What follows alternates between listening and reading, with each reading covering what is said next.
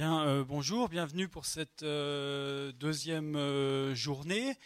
après une séance où il a été question de spectacles de la fin du XVIIIe siècle, de photographie et évidemment beaucoup de cinéma, les discussions autour de ce que peut signifier dispositif et de la validité de cette euh, notion vont être euh, poursuivis autour de la question de la télévision. Donc toute la matinée sera consacrée à ce euh, thème. Et c'est une matinée qui a été co-dirigée par Mireille Berton et Anne-Catherine Weber, qui sont assistantes et aussi enseignantes à à la section. Euh, et qui sont aussi euh, les directrices d'une publication sur la télévision pensée comme dispositif. Et donc, euh, cette matinée est une sorte d'avant-goût de cette publication, puisque dans un premier temps, Mireille et Anne-Catherine vont présenter rapidement le projet éditorial, et puis ensuite, nous pourrons entendre deux des auteurs de cette publication, Gilles Delaveau et Lynn Spiegel. Euh, donc, euh, une remarque, euh, nous essayerons de tenir la montre. C'est surtout important pour les interprètes. Donc, essayons d'être disciplinés. Donc, je vous passe la parole. Bonjour. Alors tout d'abord, nous souhaiterons euh, remercier les organisateurs du colloque, M. Albera et Maria Sortajada, qui nous ont donc invités pour présenter le livre et aussi qui nous ont donné la place pour euh, qu'on puisse inviter deux des auteurs, donc Gilles Delaveau et Lynn Spiegel. Euh, notre livre est en effet pensé comme un livre sur l'histoire des dispositifs télévisuels et il s'inscrit pleinement dans le sujet du colloque qui interroge les dispositifs de vision et d'audition. Comme François Albera l'a rappelé dans sa conférence hier, les ouvertures épistémologiques permises par l'intégration de cette notion dispositive dans la réflexion sur le cinéma touchent tout d'abord les objets d'étude eux-mêmes. Le schéma ternaire tel qu'il sert euh, à la définition d'un dispositif de vision et d'audition, en tout cas comme on le définit chez nous à Lausanne, c'est-à-dire incluant un appareillage, un sujet percevant et une représentation, projette le regard au-delà des frontières traditionnellement accordées aux études du cinéma, permettant le déplacement d'un objet circonscrit vers un réseau de relations aux éléments variables. Au centre de l'attention se trouve non plus un lieu idéal vers lequel tous les événements historiques auraient convergé, mais leurs interactions et liens matériels et discursifs. La télévision, ou plutôt les dispositifs télévisuels, font dès lors partie de ce champ communicant des dispositifs d'audiovision. En considérant les dispositifs matériels et discursifs, l'histoire de la télévision s'ouvre aux multiples moyens de transition à distance qui apparaissent dans les discours scientifiques et littéraires dès les années 1870 rattaché à, euh, à, une famille de technologies développées à partir des découvertes sur l'électricité et ses diverses applications dans le champ des communications, la fin du 19e siècle l'émergence d'appareils imaginaires qui, il faudrait maintenant alors discuter si on peut déjà les appeler télévisuels puisque le terme apparaît seulement vers la fin du siècle et d'abord en allemand, mais en tout cas même si justement cette euh, appellation doit être peut-être repensé, font en tout cas partie de l'émergence ou de l'avènement de la télévision ou des dispositifs télévisuels. Euh, entre ces dispositifs du 19e siècle, et aujourd'hui, en passant par les, années, par les années 1950, qui voient l'actualisation du dispositif entre guillemets standard de l'appareil électronique à usage privé, de nombreuses variantes, tant au niveau fantasmatique qu'au niveau euh, d'expérience concrète, peuvent être étudiées. Notre choix méthodologique permet ainsi le contournement des récits généalogiques ou téléologiques, encore fortement présents dans l'historiographie de la télévision. À l'opposé de l'histoire linéaire qui décrit l'avènement de la télévision comme un long et lent processus de gestation au cours duquel le médium, sous une forme embryonnaire, aurait attendu l'arrivée des chaînes et programmes réguliers, notre ouvrage tente de considérer une multitude de points de vue et d'histoires qui, même étant marginaux ou éphémères, font partie, je l'ai dit, de cette archéologie de la télévision.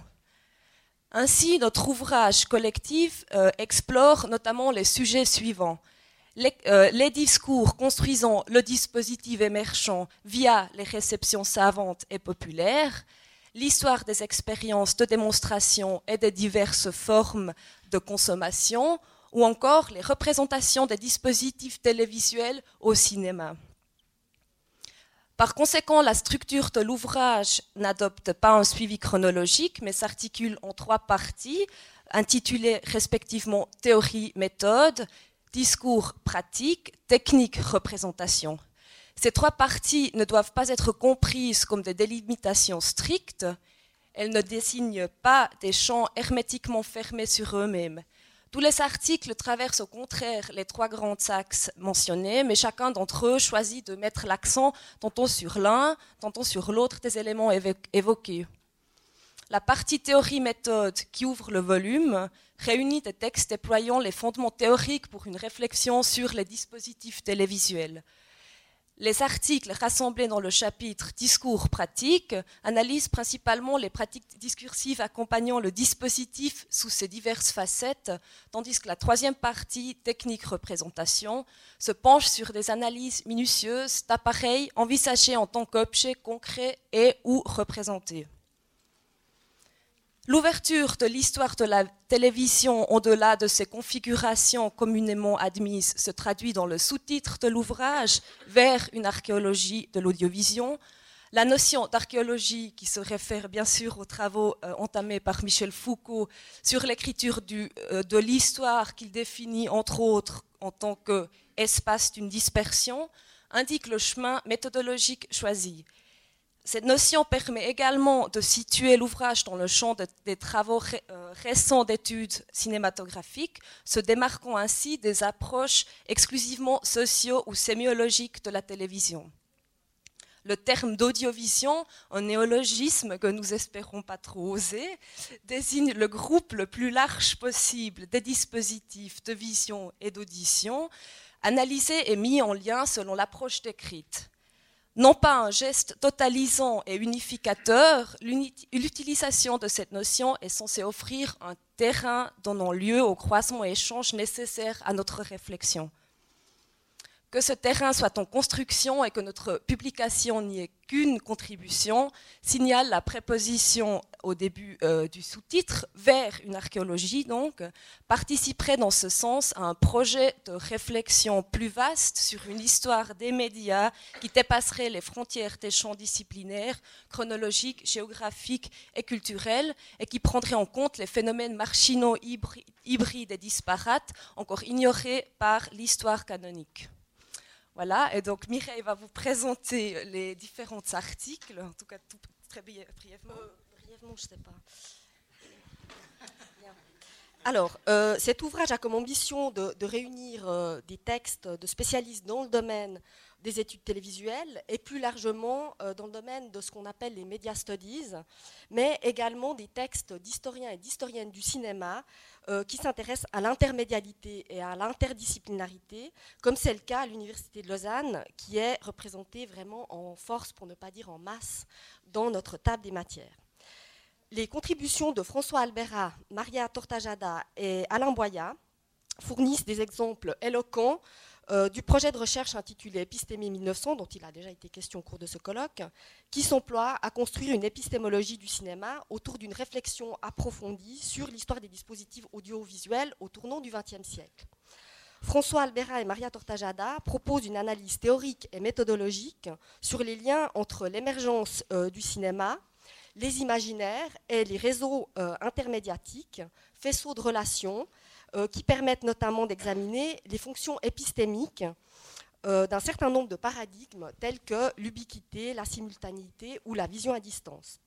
Alain Boya, pour sa part, analysera le paradigme téléphonique et ses rapports avec la télévision autour de phénomènes de déliaison entre le corps et la voix, euh, phénomènes mis en évidence dans des textes littéraires qui fantasment la télévision avant l'heure si je ne me trompe pas, et dont nous, euh, nous aurons, peut-être la chance de, traduire, enfin de publier une traduction euh, française, si, tel est le cas.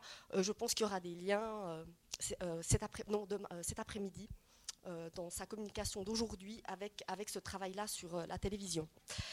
Également, euh, très ancré dans une perspective intermédiaire, puisque croisant littérature, cinéma et télévision, la contribution de Laurent Guido portera sur les dispositifs de télévision, littéralement de vision à distance, qui permettent, euh, prennent comme objet euh, la figure de la danseuse, figure articulée à un regard souvent masculin, si j'ai bien compris. qui est, lui, ce regard couplé à une technique, un dispositif, conçus en termes prothétiques, comme par exemple la lorgnette. Tu me corriges si je dis des bêtises. Euh, il s'agira donc pour lui de réfléchir à ces dispositifs voyeuristes qui visent à réduire la distance entre l'organe générateur, l'œil comme source pulsionnelle, et l'objet regardé, euh, tout en évitant évidemment soigneusement la fusion entre la source et le but de l'énergie euh, libidinale qui les relie, notion dont il a été question hier dans sa conférence et à laquelle je l'invite à réfléchir, enfin surtout à réfléchir à ce paradoxe qui consiste justement à l'intérieur de cette économie libidinale, enfin une économie libidinale qui est en fait soutenue par deux mouvements contradictoires. Hein. le lointain si proche de Benjamin. Enfin moi ça me fait penser à ça. Nous en reparlerons. Euh, sont par ailleurs réunis euh, des articles soumis par des jeunes chercheurs locaux intéressés euh, par l'histoire de la télévision suisse, comme Gérald Cordonnier, Anne-Catherine Weber et Olivier Pradervan, qui travaillent à partir de matériaux d'archives encore insondés. Euh, Gérald Cordonnier propose une analyse des discours et des débats qui accompagnent l'arrivée de la télévision en Suisse entre 49 et 54, permettant de prendre la mesure des craintes sociales, politiques et culturelles liées à la réception du nouveau médium. Anne-Catherine Weber étudiera les fonctions sociales et culturelles de l'Eidofor, un projecteur de télévision collective conçu à l'EPFZ à partir de 1938 et qui fera carrière aux États-Unis euh, à partir des années 1950, à la fin des années 1950. Comment? Début? Début ou fin? Ah, Toi, tu m'as dit. Voilà. Début, début des années 50. Moi, j'ai, moi, j'ai vu fin des années 40. Enfin, bon, euh, Olivier Pradervan, qui, nous, fait le, bonheur d'être présent aujourd'hui. Euh, Olivier, quant à lui, euh, s'intéressera au dispositif multiplex de télédiagnostic euh, qui euh, relie dans les années 50 plusieurs médecins euh, répartis dans le monde afin de faire la démonstration dans un mouvement de légitimation réciproque à la fois des prouesses permises par les avancées technologiques dans l'industrie télévisuelle et par les progrès scientifiques dans le domaine thérapeutique toujours euh, licencié euh, de la section de, cinéma de Lausanne, mais inscrit à l'université de Zurich, Charles-Antoine Courcou, qui est aussi parmi nous aujourd'hui, euh, examine à partir d'un corpus de films américains récents les représentations du dispositif télévisuel et leurs implications avec des discours stigmatisant la culture de masse, chargée d'une valence essentiellement féminine. Euh, ce passe-temps frivole apparaissant comme mettant en péril une masculinité référée pour sa part à la nature et à ses corollaires de pureté, d'homogénéité, d'unité, d'activité. Tout un programme. Toujours licencié à la section de cinéma de Lausanne, mais euh, pardon, cet ouvrage, pardon, pardon, non, cet ouvrage présente la particularité de traduire en français des textes euh, qui sont en fait des références en la matière, mais qui ne sont encore très peu, enfin qui sont en fait très peu connues du public euh, francophone, comme euh, les contributions de Stéphane Andriopoulos, Lynn Spiegel et Jeffrey Sconce, auteurs qui sont reconnus internationalement, mais dont nous publions en fait des articles ou des parties de chapitres qui ont été un peu réactualisés pour l'occasion.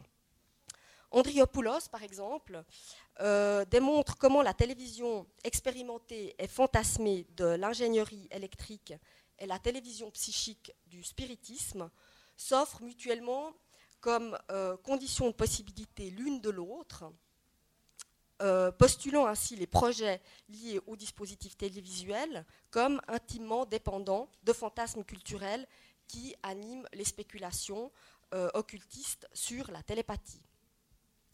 Il contiendra également des réflexions nouvelles en provenance de spécialistes des études télévisuelles en Europe et aux États-Unis, comme celle de Birgit Schneider, Gilles Delaveau, Christina Bartz et William Uricchio, euh, euh, qui n'a pas pu, enfin qui a été invité, qui est en année sabbatique, qui, malheureusement n'a pas pu assister à ce colloque. Euh, Urikyo va s'intéresser à l'intégration de la télévision au téléphone portable et aux conséquences épistémologiques de telles convergences technologiques, euh, qui ne sont pas, en fait, sans rappeler les méditations sur la télévision imaginaire à la fin du 19e. De son côté, Christina Barthes analyse à partir d'un programme appelé TV sans mystère le discours normatif et prescriptif qui accompagne les usages du poste de télévision, discours centré sur une valorisation du caractère domestique et familial euh, du médium, et euh, visant euh, notamment à préserver la morale des spectateurs, comme on atteste toute une série de mesures pédagogiques destinées aux enfants. Pour terminer, euh, les contributions de Siegfried Zielinski, connu dans les pays germanophones et anglophones pour son approche hétérodoxe euh, de l'historiographie de l'audiovisuel, et d'Edouard Arnoldi, euh, qui s'interrogera sur les rapports entre le cinéma et la télévision. Ces deux auteurs donc vont s'atteler à des considérations plus théoriques sur la place et le rôle du dispositif télévisuel dans la série culturelle des images animées.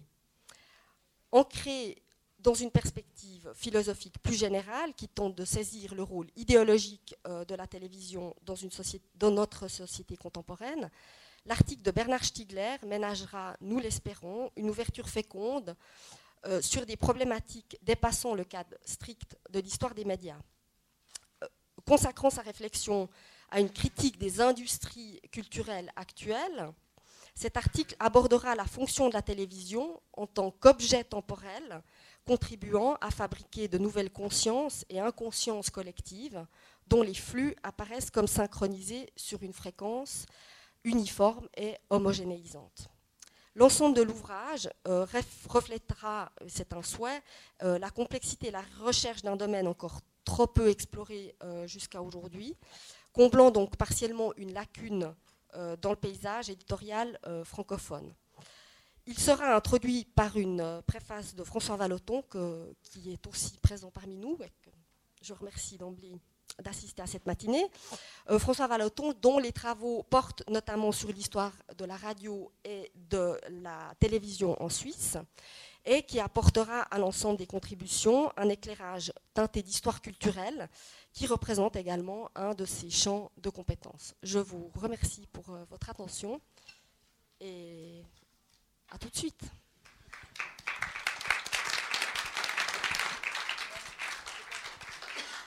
Bien, euh, merci. Le retard est déjà pris. Alors peut-être que on ne va pas lancer de grandes discussions, mais s'il y a une ou deux questions euh, rapides, on peut le faire. Alors, euh, si ce n'est pas le cas, peut-être qu'on on passe tout de suite à l'intervention de Gilles Delaveau. Donc Gilles Delaveau, qui est professeur à Paris 8 en sciences de, euh, de l'information et de la communication, qui est un grand spécialiste de la télévision et en particulier des relations entre télévision et cinéma. Il a publié ou dirigé plusieurs ouvrages, dont notamment L'art de la télévision, Histoire et esthétique de la dramatique télévisée en 2005. Si tout est prêt, ben, je vous passe euh, la parole.